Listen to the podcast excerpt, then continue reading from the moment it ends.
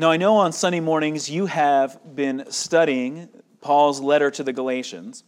And as Will and I discussed the, the texts on which I would preach, you, you, you even saw the, the connection. Will has, has made it clear to us.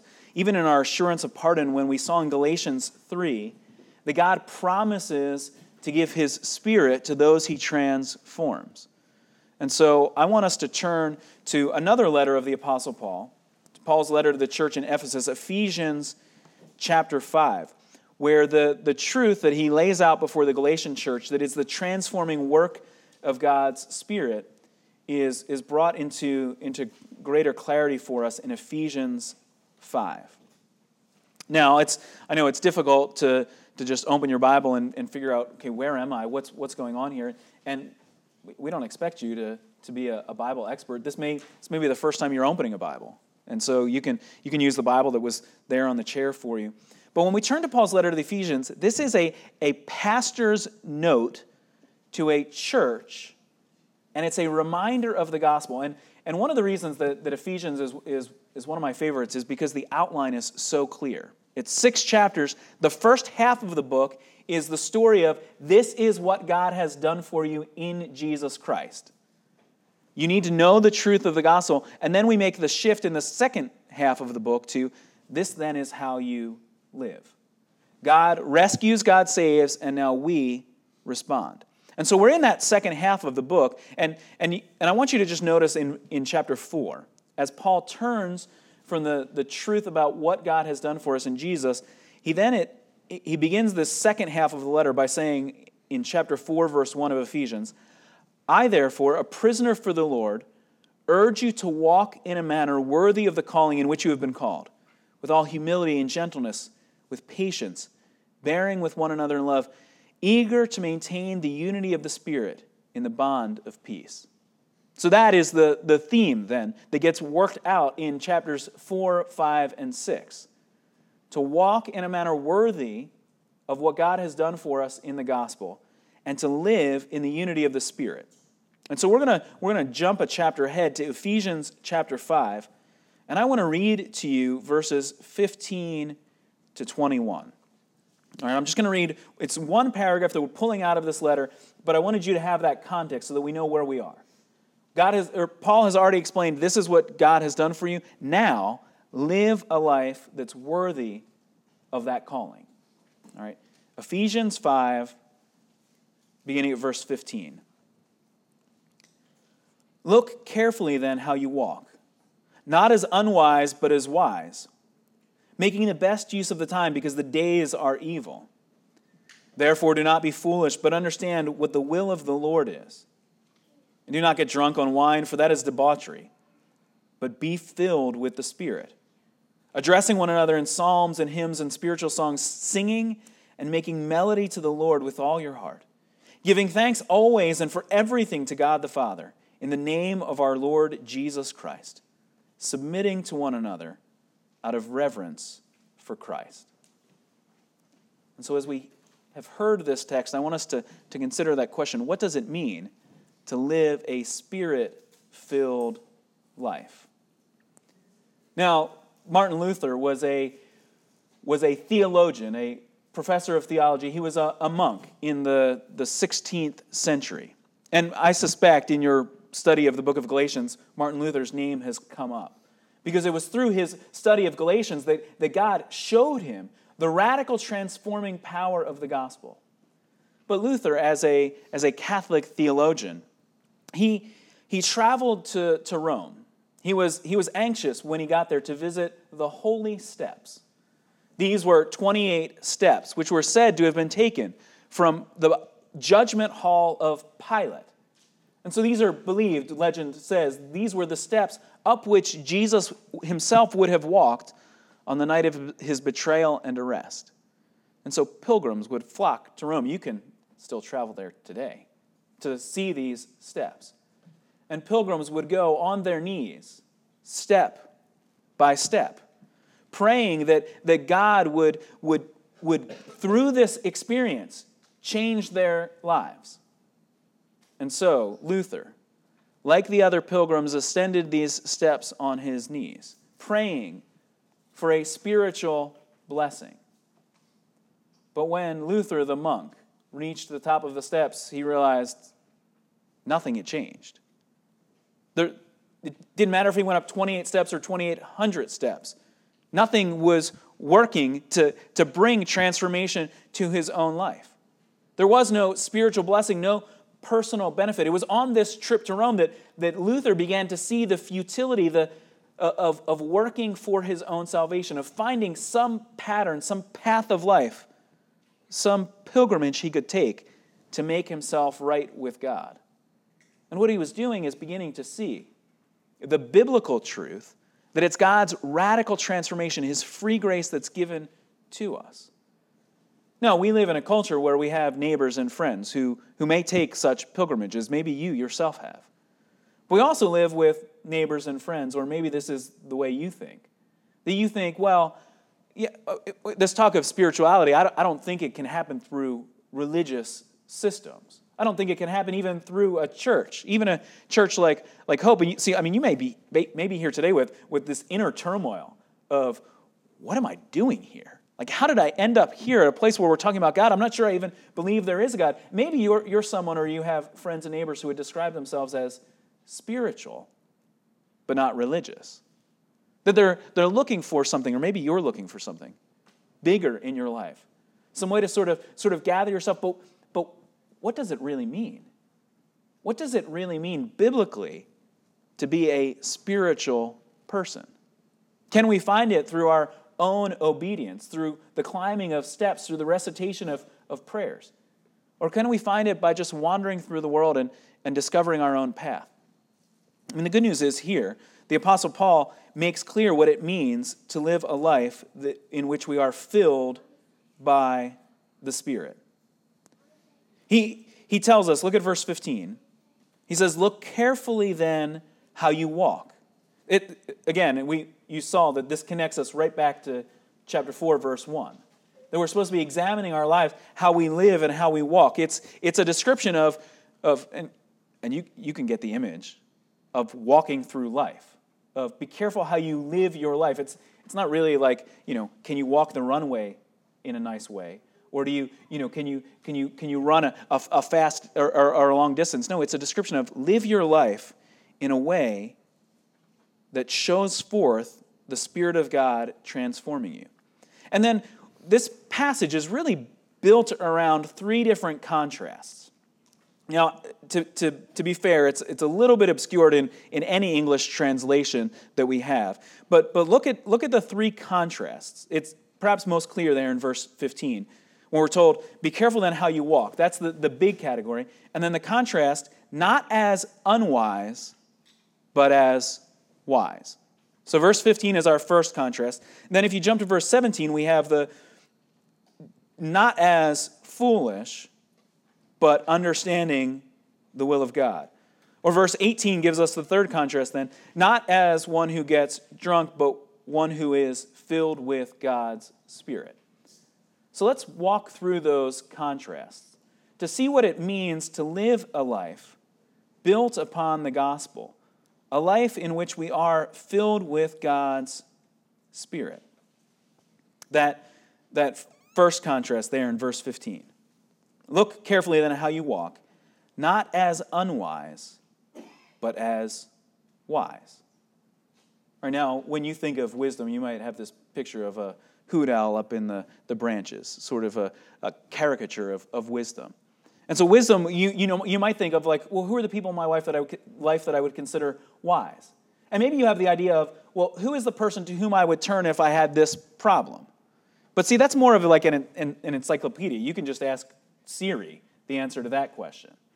You, it, so, so wisdom is not merely knowing the truth. In biblical categories, the person who is wise is the person who understands how to live and how to apply the truth of God's word in life.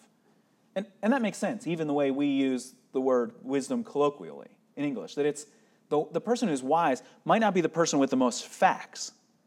It's the person who can apply those facts. Because sometimes the, the wisest people in your life are people with, with limited education, but there's a, there's a clarity of purpose, a, a steadfastness of a commitment to the gospel. See, that's the biblical category. And so Paul is saying, look at your life. Look at how you're living your life, how you're walking through life, and do so not as someone who is unwise, but someone who is wise. And then look at verse 16 as he explains what it means to live a life of wisdom. He says, making the best use of the time because the days are evil. Making the best use of the time. I mean, this sounds like the kind of phrase that, that you would get in a, in a seminar at work on, on time management of don't check your email throughout the day, make the best use of your time. You know, put the, put the, the first things first in life. But, and, and yes, I, I think it, it means that, but, but Paul is actually being more specific here.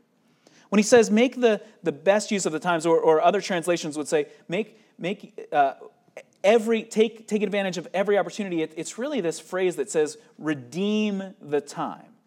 Re- buy back what the, the moments you have right in front of you.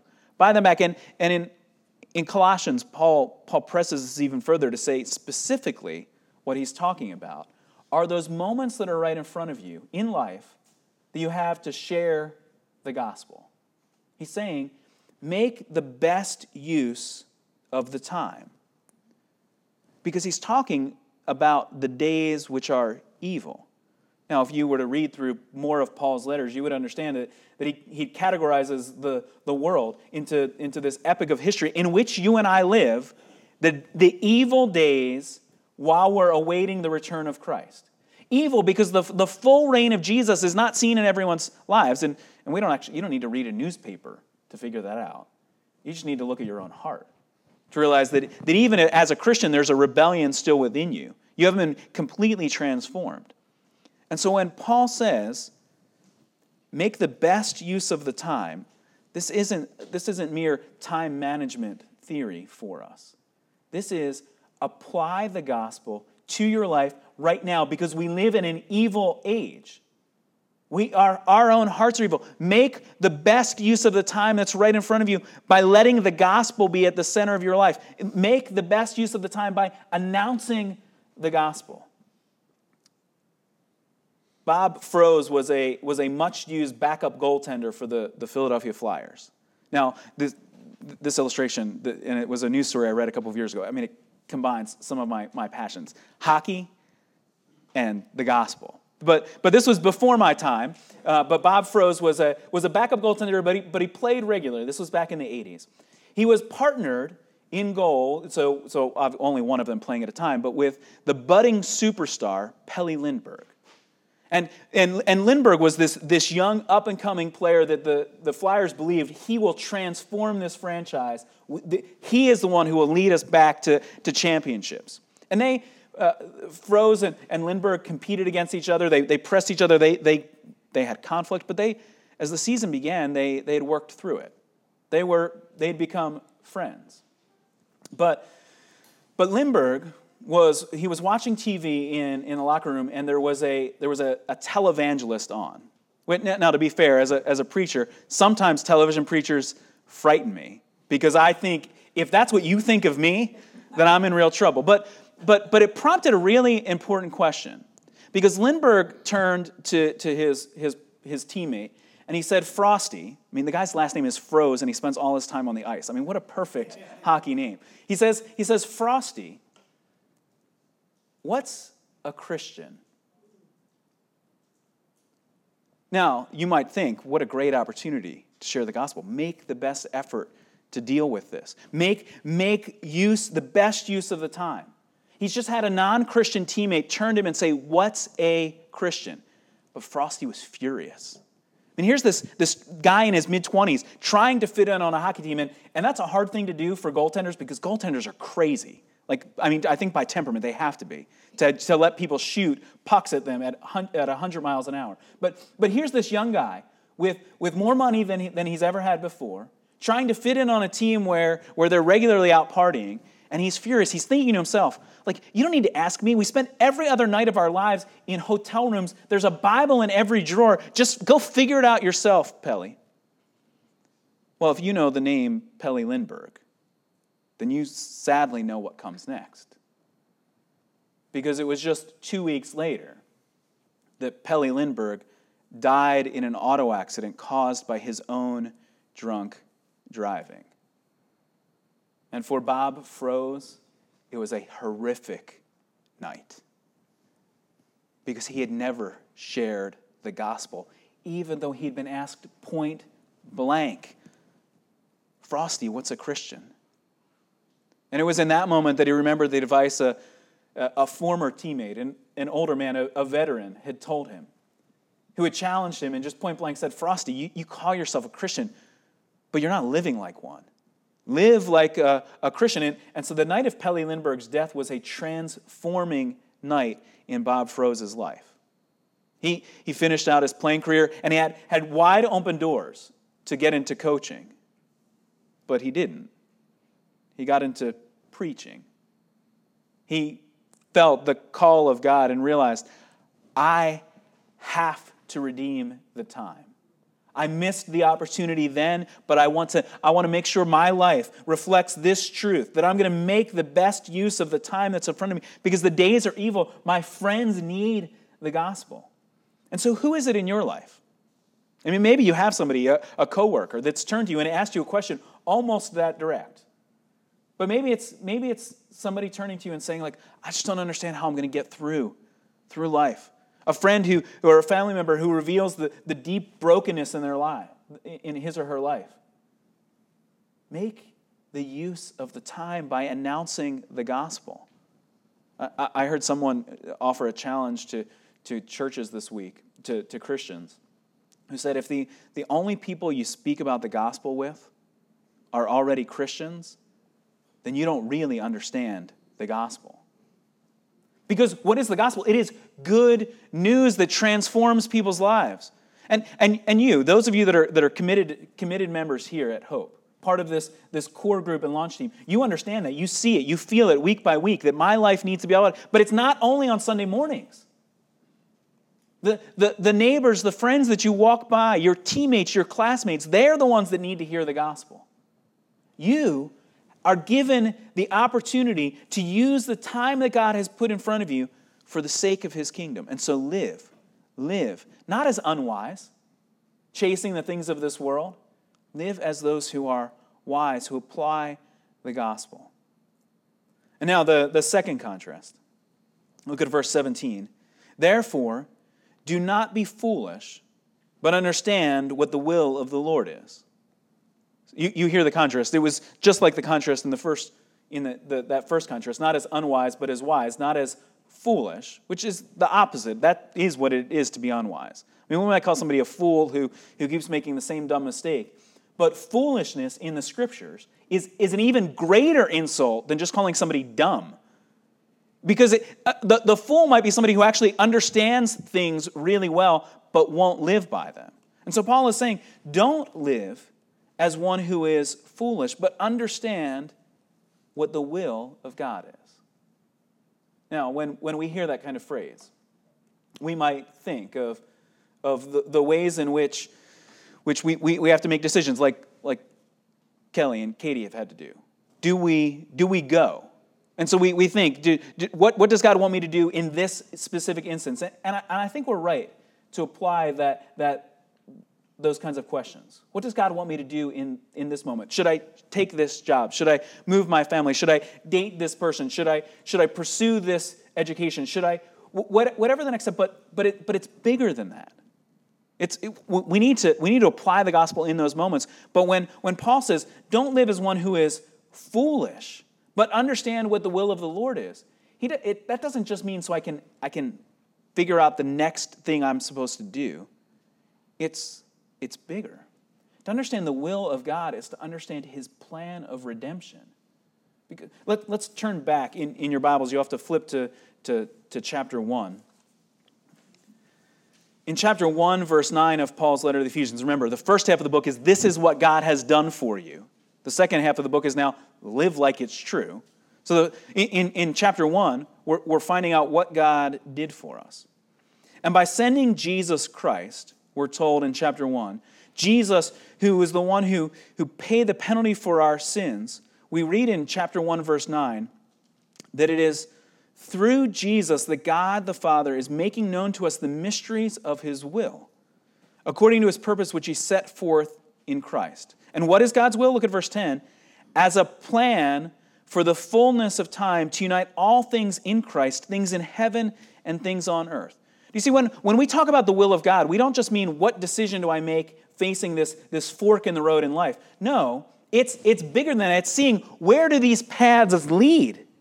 Do these, do the, does the path that I'm walking on lead to the glorification of Jesus Christ and the, the spread of the gospel? And if we actually, if we're actually looking at the end of the road, then when we find ourselves at a fork in the road, it, those kinds of decisions become easier. Not, simplified, but easier decisions because we're, we're thinking, what is God's will, God's redemptive plan? From the, from the beginning of history, chapter 1 describes, all the way through the end of God's story. What is God's will? It's that my life would be transformed.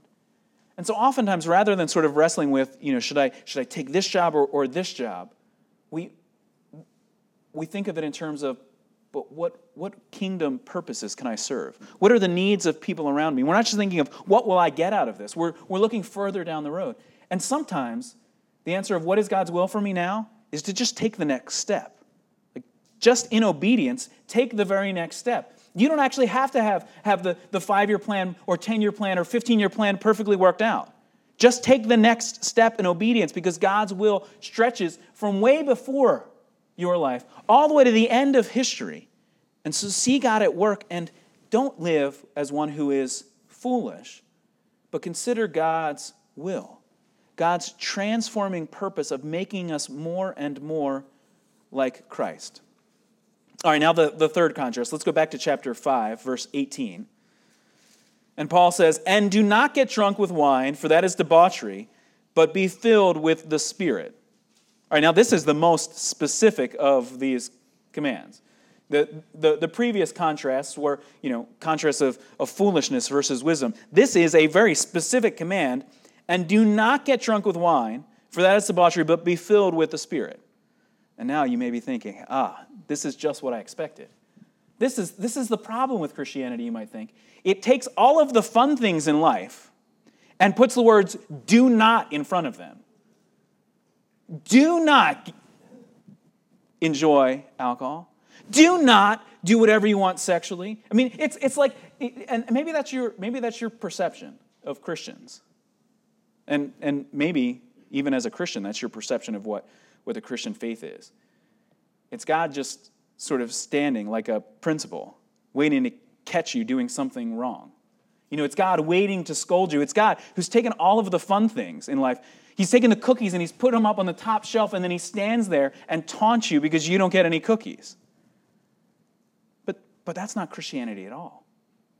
No, what is Christianity? It is God not, not putting the joys of life away from us, it's God coming down into into our midst so that we can live lives filled with joy and purpose. Because, yes, Christianity has, as we want to follow after and walk in the ways that would please God, has ways, uh, uh, things that would contradict with our culture. But, but what is he saying? Paul is saying, do not let your life be controlled by someone or something else. Yeah, I mean, is there wisdom?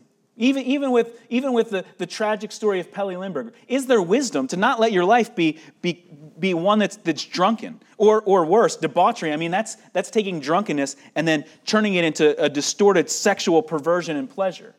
And, and we could see how that could happen.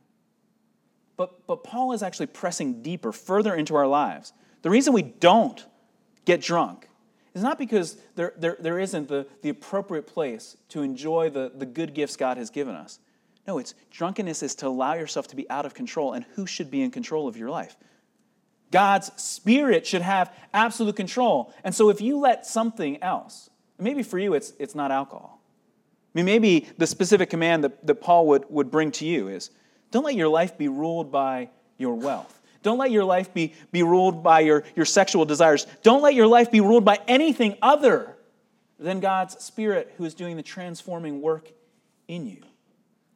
And so, the Spirit of God is the one who was promised to us in Christ.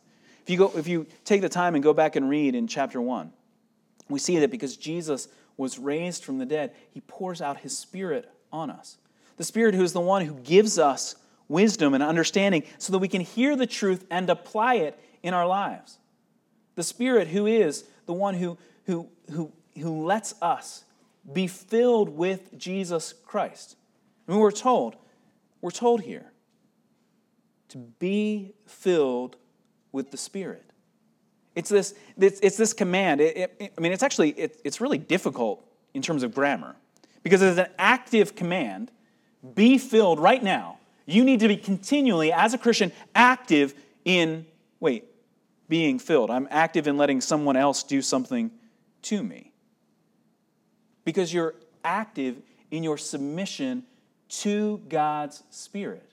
And He is the one who will, who will fill your life. So that, I mean, Paul's, Paul's letter here, I mean, he actually says, so that you would be filled with the fullness of the full measure of Jesus Christ Himself, so that your life would be transformed, renewed from the inside, your sins forgiven, cleansed of, of even those desires to chase after the things of this world, as the gospel becomes most important in your life. And then this command to be filled with the Spirit, and, and it's, it's hard to see the way our, our English paragraph structures work, but this is the command then, that from here to the end of the book, essentially is the defining command of the rest of this letter. I mean, it, it's sort of tucked in the middle of a paragraph here, but this is the defining command. What's it mean to be filled with the Spirit? It means that, verse 19, we're gonna, we're gonna, our lives are going to be filled with song, giving praise to God. Verse 20, we're going to give thanks to God. 21, we're going to submit ourselves to one another. And Paul will spend then the, the next chapter and a half describing, well, what's that look like? What's that look like in marriage? What's that look like at work? What's that look like in your home? What's that look like in your church? It's to be filled with the Spirit, to actively submit yourself to letting Jesus Christ have reign in your life through the Spirit of God. And that's a difficult thing to do, to give up control of your life. I mean, many of us, I mean, we, we, we want to cling to it. This is mine. This is what's important to me. Or, or maybe, maybe at the big picture level, you've become a, a Christian. And so you've submitted yourself to the authority of Christ, and yet you know there's, there's this. This thing I won't give up. I don't know. I don't know what it is for you. But ask God's Spirit now. What's, what's that one thing? And maybe it's something you don't yet have, but you think, if only I had that, then my life would be fulfilled. Or, or if this was taken away from me, if I didn't have my health, if I didn't have my money, if I didn't have my, my, my gifts or talents, whatever it is, then you think, but, I, but I, I need to hold on to that. No, be filled with God's Spirit. Give up even the best things in this life for the sake of God at work in you. And you see then how that transforms us. Verses 19 and 20 show that, that if our lives are filled with the Spirit, then how do we speak to one another? In psalms and hymns and spiritual songs, in, in songs from the scriptures and songs written for the church. And, and we do it together, together as a church. I mean, you could sit at home in front of the television and maybe for seasons of life with, with mobility issues or, or sickness, that's the closest you can get to fellowship in the church. But, but what is Paul saying? Yes, there is a, a vertical aspect to this, that we are giving praise to God, but we're doing it, we're singing to one another. We're, we're addressing each other. See, the reason when we sing a, a, a hymn of faith together, and I don't just do it with my, my headphones on in private, although that's an appropriate place for worship as well. But I can't stop there because I need the reminder as I've prayed with you in, in, in, a, in a fellowship group about the struggles you're facing and then to hear you defiantly against all the obstacles in life say, but Jesus Christ is most important to me. You announcing that truth transforms my heart. Because I, I walk through life and think, but, but can I make it this week? And you in worship link your arms with, with mine. And, and you hold me up when, when, when I'm about to fall, and, and I do the same for you. See, we, we need to gather in corporate worship. We need to gather in, in fellowship, singing and praising God, making melody in our hearts. It just it flows out of us. The gospel is so transformative. Now, now in my house, there's someone who's always singing. I mean, my, my wife, she, she just is always always singing. So actually, if I'm home and studying, I have to put on headphones. So that, but now maybe you're not singing out loud. I don't think Paul's explicitly telling us you have to sing out loud. And maybe you have a voice that, for the sake of your family or roommates, you shouldn't be singing out loud. Which is why Paul says, do it with all of your heart, but maybe do it just in your heart.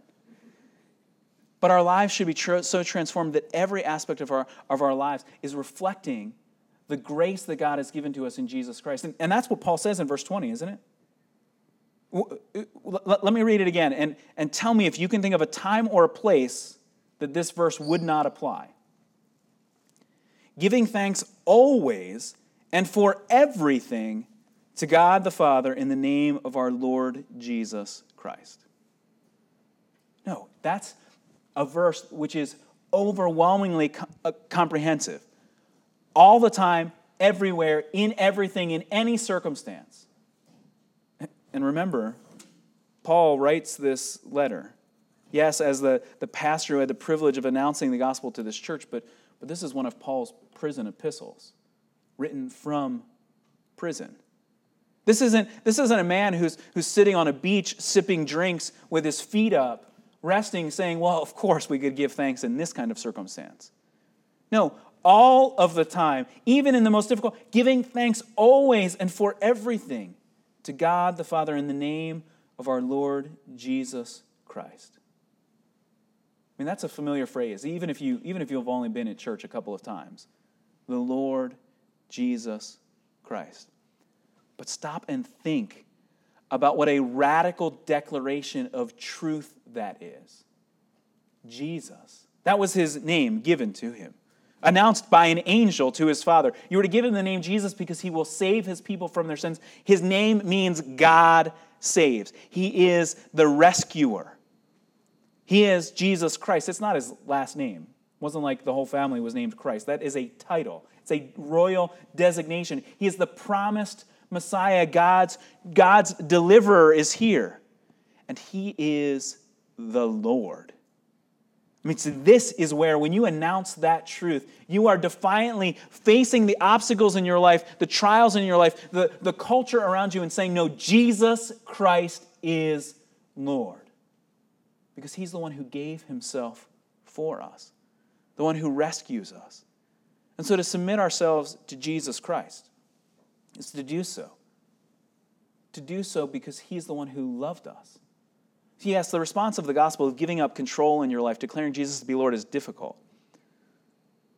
But you're already doing it. Whether it's drunkenness, or it's pursuit of pleasure, or pursuit of health, or, or that the desire for control in your life, you're already giving yourself to someone or something else. But when you give yourself to Jesus, you give yourself to the one Master, the one Lord, who proved his love for you in giving his life for you on the cross. See, that is the hope of the gospel. That you and I will be transformed by the Spirit of God. So that we can give thanks to God the Father everywhere, at all times. In the name of the Lord Jesus Christ, you are welcomed into the family of God. Your, your whole life has been changed when you put your trust in Christ. He's doing the transforming work of giving you a new name. And so, church, be filled with God's Spirit. Stop living foolish lives, but live lives that honor God. Make the best use of the time that's right in front of you. Gospel moments to share the gospel with the children in your home, with the neighbors on your street, with your coworkers. So the gospel radically transforms. What does a spiritual life look like? It looks like a life that is, that is oriented around the gospel glorifying Jesus Christ, exalting his name, giving thanks to God the Father, and letting the Spirit of God have absolute control over you. Church, be filled with God's Spirit. Let me pray for us that God would apply his word to our hearts.